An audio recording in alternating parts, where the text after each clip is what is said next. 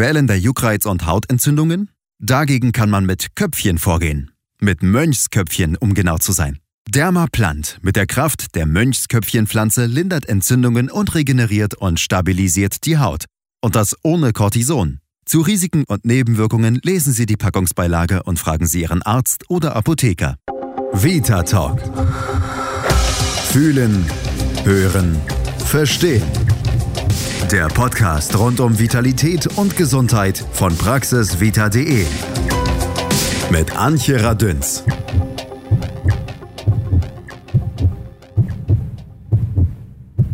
Kratz-Juck-Zyklus. Schon mal gehört? Der geht meist los mit einer kleinen roten Stelle auf der Haut, die juckt. Und dann kratzt man ein bisschen dran und denkt, oh, Erlösung. Bis kurz darauf das Jucken wieder losgeht. Im schlimmsten Fall schubbern wir so lange mit den Fingernägeln drüber, bis die Stelle aufgekratzt ist, Flüssigkeit freisetzt oder gar blutet. Ich habe das höchstens mal am lästigen Mückenstich erlebt. Unser Vita-Talk-Fan Felix aus Brandenburg an der Havel, der hat eine ganze Geschichte dazu.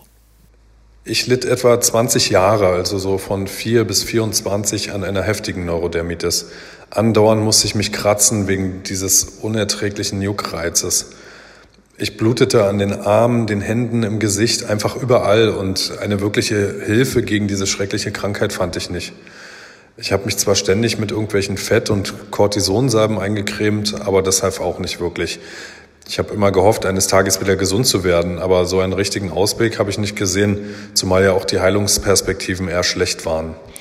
Mit Anfang 20 bin ich dann wegen meines Studiums von zu Hause ausgezogen, und da hörte ich dann erstmals von einer Neurodermitis-Selbsthilfegruppe.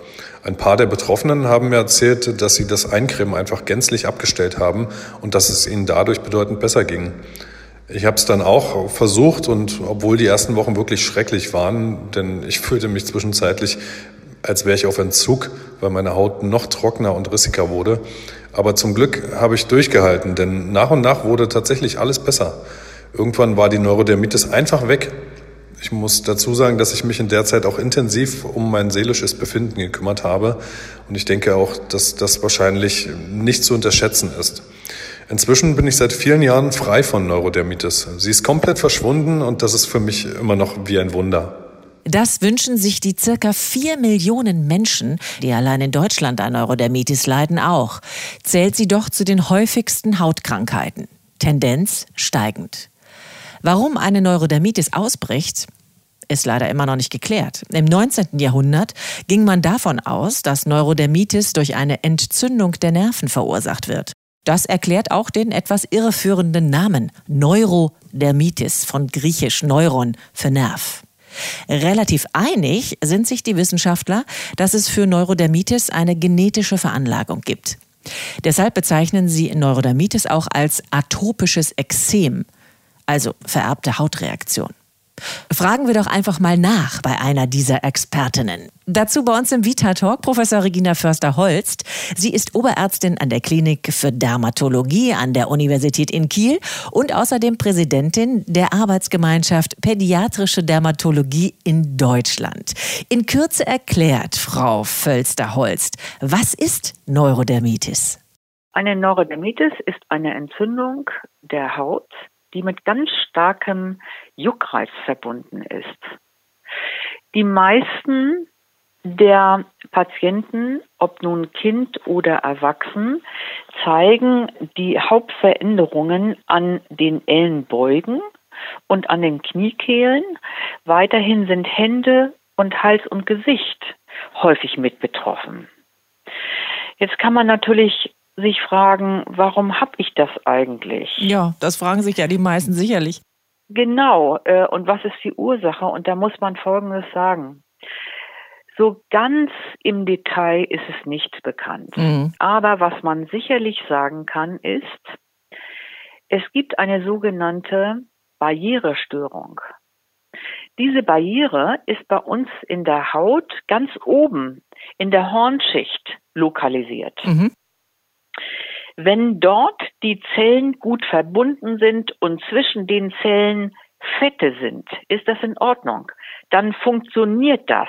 Dann ist das wie eine Hausmauer, die wirklich vor Wind und Wetter schützt. Mhm. Genauso ist es bei uns in der Haut. Aber diese Neurodermitis-Patienten haben das Licht an Veränderungen von Genen, haben eben eine Störung dieser Barriere. Das bedeutet, wir haben ein Loch in der Hausmauer und das kommt da alles Mögliche rein. Und genauso ist das, von außen kommen zum Beispiel Infektionserreger in die Haut hinein. Es kommen auch Allergene in die Haut hinein und auch Schadstoffe. Und die veranlassen dann über das Immunsystem die Entzündung, die so typisch ist für die Neurodermitis. Mhm. Das ist ganz kurz gesagt die Ursache der Neurodermitis. Also es ist angeboren, wir haben Gene, die nicht in Ordnung sind und diese Gene, die sorgen dafür, dass die Mauer nicht stimmt, also dass die Barriere gestört ist und dass das Immunsystem nicht etwa unten im Keller ist. Dann kriegt man alles Mögliche, dann ist man down, dann kriegt man irgendwelche ganz schlimmen Infektionen und so. Das ist das nicht, sondern das Immunsystem, das ist oben an der Decke. Und das Ganze wird halt angekurbelt von bestimmten Allergien, die in die Haut dann kommen und auch von Schadstoffen und auch von Infektionserregern. Und das Bakterium sollte ich vielleicht wirklich mal nennen.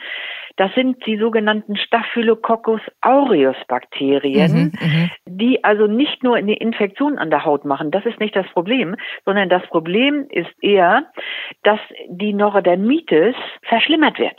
Das ist ein Triggerfaktor der Neurodermitis. Mhm. Das heißt also, durch diese offenen Stellen kommen die Bakterien leichter da rein und dadurch entsteht dann dieser ganze Zyklus, den Sie jetzt gerade beschrieben haben. Sie haben vorweg auch noch gesagt, dass das angeboren ist oder zumindest die Disposition zu dem atopischen Ekzem ist angeboren. Richtig. Das heißt ja für mich eigentlich, wenn ich das habe oder wenn ich jetzt nun leider ein Kind bin von Eltern, die das schon haben, ich habe gar keine Chance dran vorbeizukommen? So einfach kann man es nicht sagen. Man sollte vielleicht sich so ausdrücken, wenn beide Elternteile das haben, dann ist das Risiko groß, dass ich das als Kind auch bekomme. Mhm. Es gibt aber auch die Möglichkeit, dass dieses Kind das nicht bekommt. Das ist nur ein verstärktes, ein erhöhtes Risiko, sowas alles zu entwickeln. Und sowas, darunter verstehe ich nicht nur die Neurodermitis, sondern die anderen atopischen Erkrankungen, sprich Heuschnupfen, Asthma und Nahrungsmittelallergien. Kann ich denn so ein bisschen vorbeugend was tun? Also wenn ich tatsächlich weiß, entweder als Elternteil, okay, ich hab's selber, vermutlich wird mein Kind ja zumindest die Disposition tragen oder ich habe es schon oder vermute, dass ich es habe. Was kann ich selber tun, damit es vielleicht gar nicht so doll ausbricht? Ja, das ist eine sehr gute Frage und das will ich gerne beantworten. Schön. Und da gibt es allerdings auch wirklich Präventionsmaßnahmen, die man machen kann. Mhm. Also, junges Paar, sie erfährt, sie ist schwanger, die freuen sich. Ja, klar. Dann machen die sich natürlich auch Gedanken, oh Mensch, du hast, meinetwegen sagt die Frau das zu ihrem Ehemann, Mensch, du hast Heuschnupfen und ich habe Neurodermitis, also das kann ja auch schief gehen. Mhm. So. Was die nicht machen sollten, auf keinen Fall, ist Rauchen in der Wohnung. Auch nicht Rauchen draußen. Also die sollten gar nicht rauchen. Und wenn Besuch da ist, der unbedingt rauchen muss, der muss auf den Balkon. Gefälligst rauszugehen. Ja, genau. Damit diese Rauchexposition nicht in der Wohnung ist. Mhm. Denn, das hat man alles nachgewiesen, man hat zwei Gruppen untersucht. Eine Gruppe, wo die Eltern geraucht haben in der Wohnung und die andere Gruppe, wo sie es nicht getan haben, hat dann gesehen, als die Kinder auf die Welt kamen und hat man diese Kinder natürlich über Jahre weiter verfolgt und hat gesehen, in der Rauchergruppe gab es viel mehr Neurodermitis-Patienten als in der Nichtrauchergruppe. Mhm. Erstaunlich. Ja, das ist es wirklich. Aber das ist wirklich, ich sage mal, Evidence-Based Medicine. Mhm, das ist wissenschaftlich erwiesen, es ist so. Und es gibt weitere Sachen. Eine Schwangere. Wie gesagt, es geht jetzt um Atopie-Risikofamilien, wo Vater, Mutter diese Erkrankung haben. Die Frau sollte sich in der Schwangerschaft ganz vielseitig ernähren. Nicht irgendwas weglassen und schon gar kein Fisch weglassen. Es gibt ganz tolle Studien aus Skandinavien, die gezeigt haben, dass gerade Fisch da protektiv wirken kann, also schützend wirken kann vor der Ausbildung einer Neurodermitis. Das Gleiche gilt, die Kleinen kommen auf die Welt. Also das sind Neugeborene, die sind auf der Welt. Und dann sollte natürlich versucht werden, wenn es nicht geht, geht es nicht, aber es sollte versucht werden zu stillen. Stillen ist das Beste überhaupt, nicht nur für die Ausbildung oder die Verhinderung der Neurodermitis und Asthma und Heuschnupfen, sondern ganz generell. Ja, hat meine Oma auch schon immer gesagt. Ja, aber die Omas, die haben ganz häufig recht gehabt. Das ist ja noch nicht so, dass sie jetzt irgendwelche Publikationen gelesen haben, sondern das ist die Erfahrung der Omas. Genau. Und aus dieser Erfahrung heraus haben die das gesagt. Das finde ich was ganz Tolles, wirklich. Auch so von wegen, meine Oma hat zum Beispiel immer gesagt, so ein bisschen Dreck schadet nicht. Das ist genau richtig. Ich hätte jetzt beinahe gesagt, Sie hatten die gleiche Oma wie ich. Also die Sprüche kenne ich auch. Ja, aber die Generation war auch so. Ja. So ein bisschen Dreck, das macht doch nichts. Das trainiert das Immunsystem, was ja auch wichtig ist.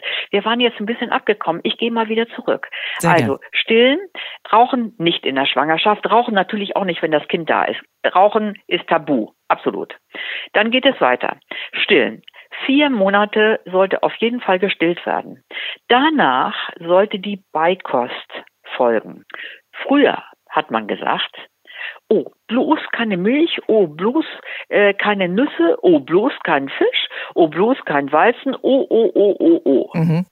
Es sieht ganz anders aus. Ah, das ist interessant. Das ist wirklich neu. Ja. Das ist es auch. Es ist wirklich interessant, aber man kann sich das mit einem normalen Menschenverstand sozusagen auch gut nachvollziehen. Also, wir haben ein Immunsystem in der Haut, wir haben ein Immunsystem im Darm.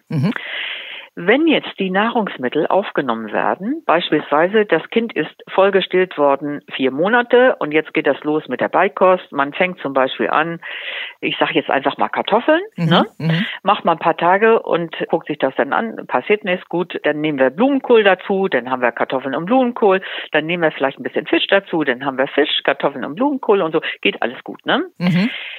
So, dieses Immunsystem des Darmes sieht natürlich, was da ankommt. Es kommt Blumenkohl, es kommt Kartoffeln und auch der Fisch kommt an. Und dieses Immunsystem setzt sich mit diesen Nahrungsmitteln auseinander. Das soll es auch, denn das führt zur Toleranz.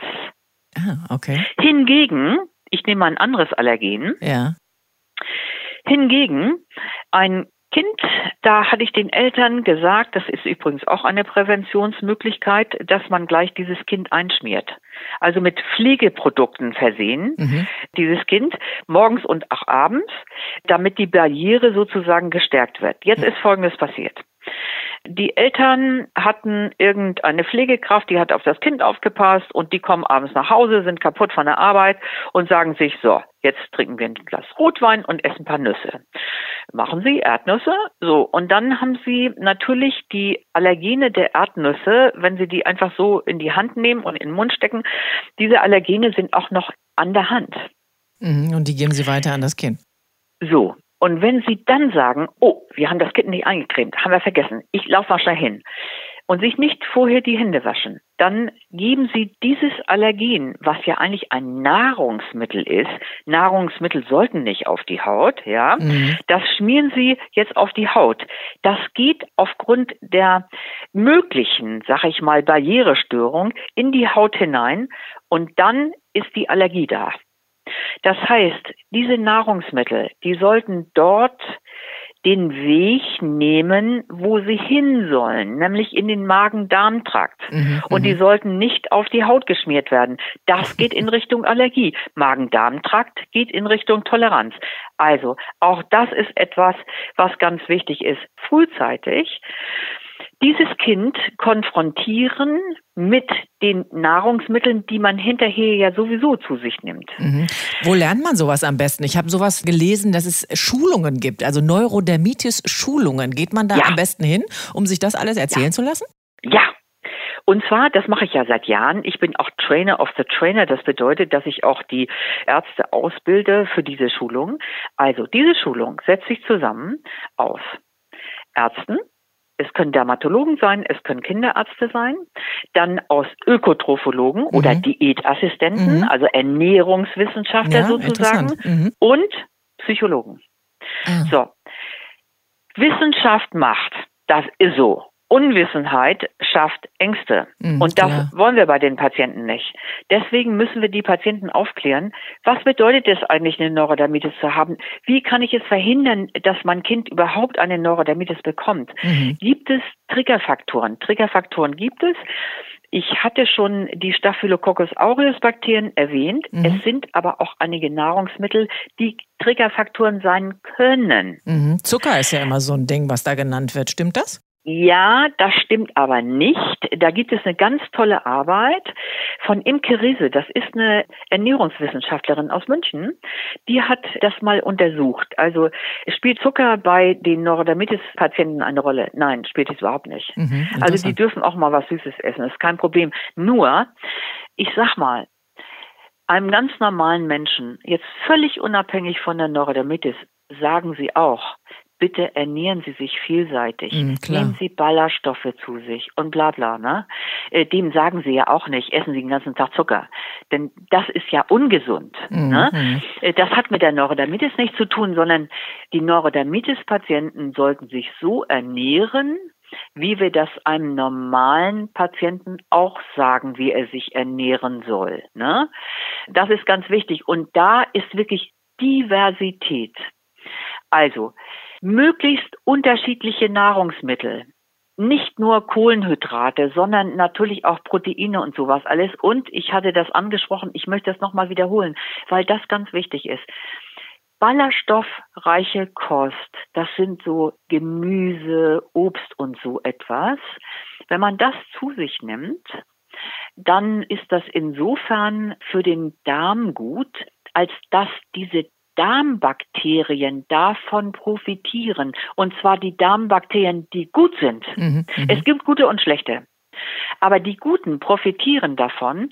Und die guten über die Verdauung dieser Ballaststoffe produzieren ganz tolle Sachen, die für das Immunsystem ganz wichtig sind. Deswegen, das gehört zu Neurodermitis-Schulung dazu. Wie sollte ich mich ernähren? Ne? Das ist zum Beispiel auch wichtig.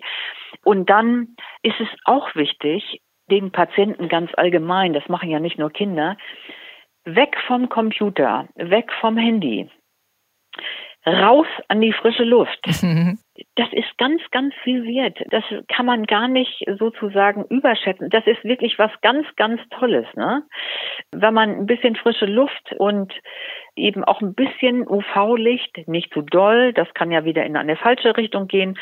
Also zu dieser Neurodermitis-Schulung gehört auch dazu, was bewirken eigentlich Klimatherapien. Also ich kenne das nur von einer Freundin, die musste in der Grundschule schon immer an die Nordsee fahren. Ich glaube tatsächlich Borkum war das Ziel, wo die immer hinfuhr, weil die ganz, ganz schreckliche Neurodermitis hatte und die hat dann quasi Lichttherapie direkt oben vor Ort gemacht. Ist das tatsächlich sinnvoll? Ja, also Licht, Salz, Kälte, ist all das ratsam? Ich sage Ihnen mal Folgendes. Ja, gern. Wenn wir hier in den normalen Sprechstunden mit den Patienten sind und ich nehme mir da schon eine halbe Stunde Zeit für neue Patienten, aber mehr kann ich nicht, weil das Wartezimmer ist voll. So, wir haben aber die Möglichkeit der Reha-Kliniken und die gibt es nicht nur an der Nordsee, sondern die gibt es schon auch noch woanders. Also Ostfriesland gibt's das, aber auch Nordfriesland. Also sowas haben wir auch auf Sylt und so. Das kann man wirklich gut nutzen. Und da ist eben Folgendes anders. Erstens, Sie haben wirklich ein anderes Klima Sie haben das Meer, was salzhaltig ist, und Sie haben so ein bisschen UV-Licht. Das schmeichelt auch der Haut. Mhm. Wenn Sie, und das wissen Sie wahrscheinlich selbst, wenn Sie mal auf solchen Inseln waren, es gibt eine sogenannte Brandungszone. Ne? Mhm, genau. Und diese Brandungszone enthält so Aerosole, die tun einfach der Haut gut und auch der Schleimhaut. Also sie sollten ordentlich angeatmet werden und sie landen ja auch auf der Haut. Mhm. Das ist ganz super. Und dann in so einer Reha-Klinik gibt es ja auch wirklich dermatologische Abteilungen. Und diese dermatologischen Abteilungen haben auch ausgebildete Dermatologen, die natürlich nach Leitlinie die Patienten auch so therapieren. Also sie nutzen das gute Klima, sie nutzen die dermatologische Betreuung und was sie noch nutzen, viel intensiver als wir das hier, wir machen das auch bei uns in der Klinik, aber nicht so intensiv, das sind natürlich die Neurodermitis-Schulungen. Die werden da viel intensiver durchgeführt als bei uns. Jetzt gibt es aber ja wirklich diejenigen, die wirklich ganz extrem geplagt sind. Ich meine, das brauche ich Ihnen nicht zu erzählen, Sie sind Dermatologin, Sie sehen das jeden Tag. Die sind also blutig gekratzt, die haben jahrelang Probleme, die wissen nicht ein noch aus, haben alles Mögliche ausprobiert, von Cremen über ich weiß nicht was für Behandlungen und nichts geht. Was macht man denn mit denen? Die möchten, ich weiß nicht, noch mehr Lichttherapie oder noch mehr Kälteschock. Ich weiß nicht, was die dann brauchen. Aber was hilft denen tatsächlich? Also das ist sehr schön, dass Sie mir diese Frage stellen. Natürlich gibt es Patienten, die ganz, ganz schlimm betroffen sind. Und da können Sie noch so viel, ich sage das mal ganz salopp, Cortison auf die Haut donnern. Das nützt gar nichts. Mhm. Für diese Patienten, das ist relativ neu, haben wir Systemtherapeutika, das heißt Therapeutika, die nicht auf die Haut gegeben werden, sondern die werden unter die Haut gespritzt. Mhm. Es gibt natürlich auch welche, die man schlucken kann. Es gibt auch welche, die man IV, also in die Vene spritzen kann, aber die meine ich nicht, sondern ich meine welche, die man unter die Haut spritzt. Und das ist jetzt was ganz Tolles. Ich sag Ihnen mal die Unterschiede. Wenn Sie Cortison nehmen, auch schlucken lassen, Cortison macht vor keiner Zelle halt. Alle kriegen einen drauf. Mhm. Auch die, die keinen drauf kriegen sollen. Mhm.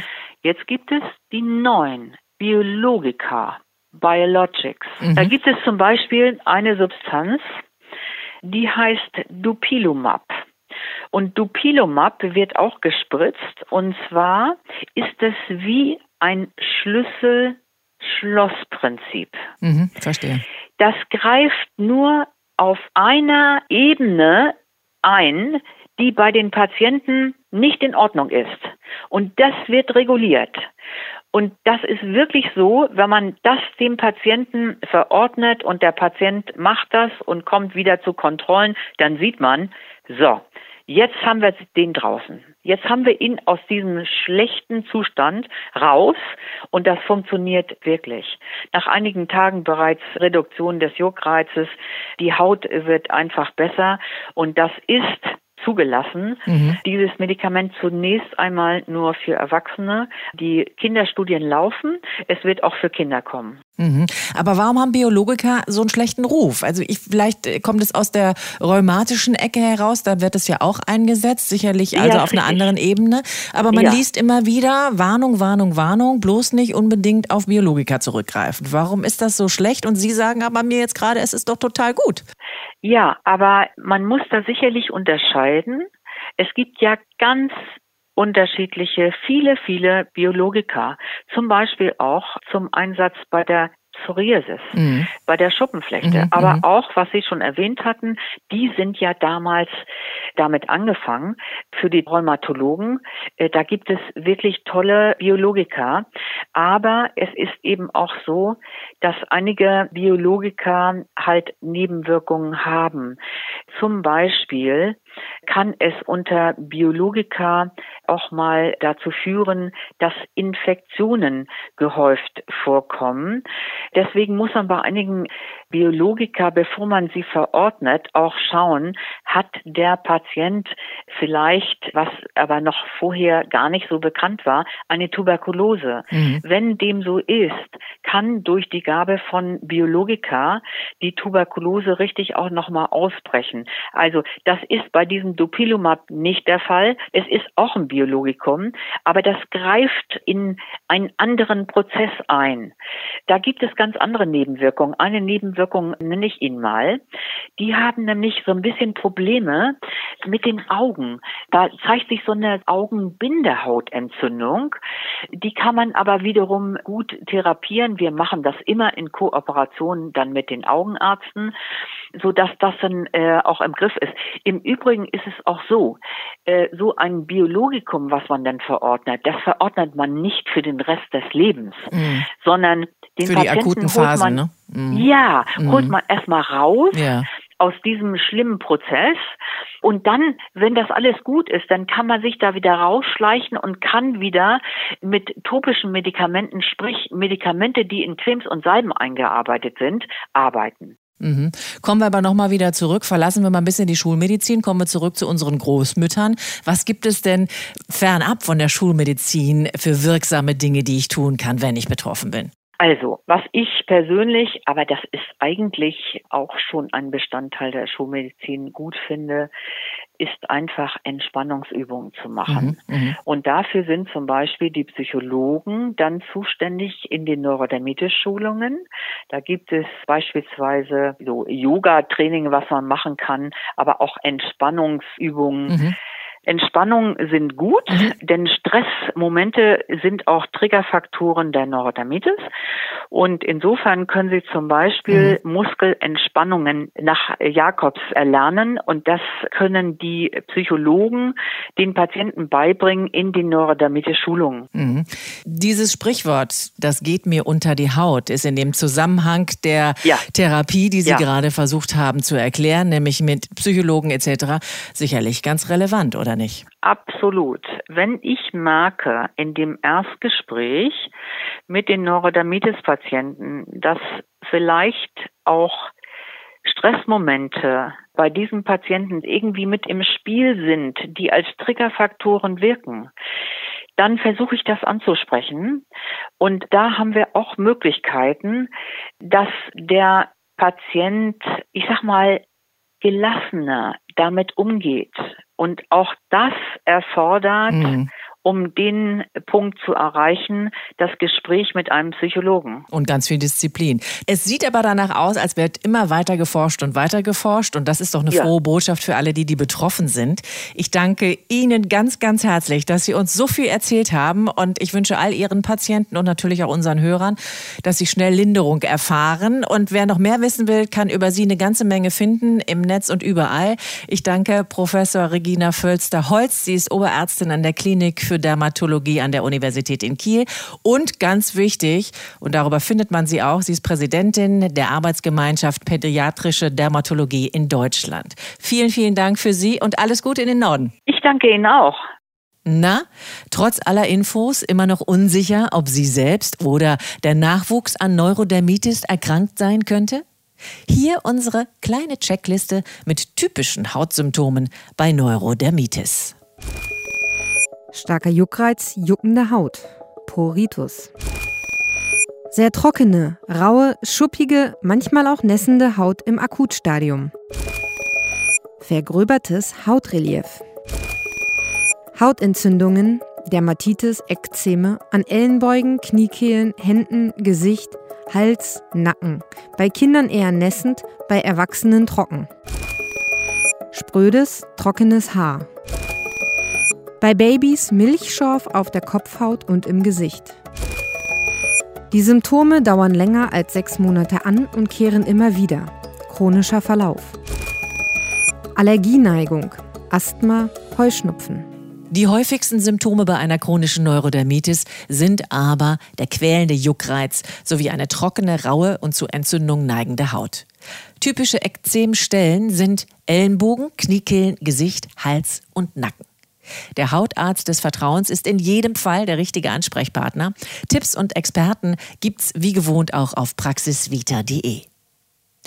Und wem doch zu viel unter die Haut geht, der liest mal in Hauterkrankungen als Botschaft der Seele von Anne McGuire rein. Erschienen im Patmos Verlag. Ebenso lesenswert Die Haut und die Sprache der Seele von Uwe Gieler, verlegt bei Fischer & Gunn. Beides super Tipps von unserem eingangs gehörten Neurodermitiker Felix. Ich wünsche allen Betroffenen wirklich schnelle Linderung und ein häufiges Juckt mich doch nicht. Wir hören uns immer mittwochs mit einem neuen Vita Talk auf praxisvita.de oder iTunes. Sternchen nicht vergessen. Ich bin Anja Radünz. Passen Sie gut auf sich auf. Vita Talk. Fühlen, hören, verstehen. Der Podcast rund um Vitalität und Gesundheit von praxisvita.de. Ihr habt Fragen oder kennt vielleicht einen interessanten Krankheitsfall? Dann mailt uns an podcast@praxisvita.de. Gut, dass jetzt alle brennenden Fragen beantwortet sind. Einen weiteren Schub spannender Informationen hören Sie nächste Woche wieder im Vita Talk. Bis dahin beweisen Sie Köpfchen mit Dermaplant und der Kraft der Mönchsköpfchenpflanze. Zu Risiken und Nebenwirkungen lesen Sie die Packungsbeilage und fragen Sie Ihren Arzt oder Apotheker.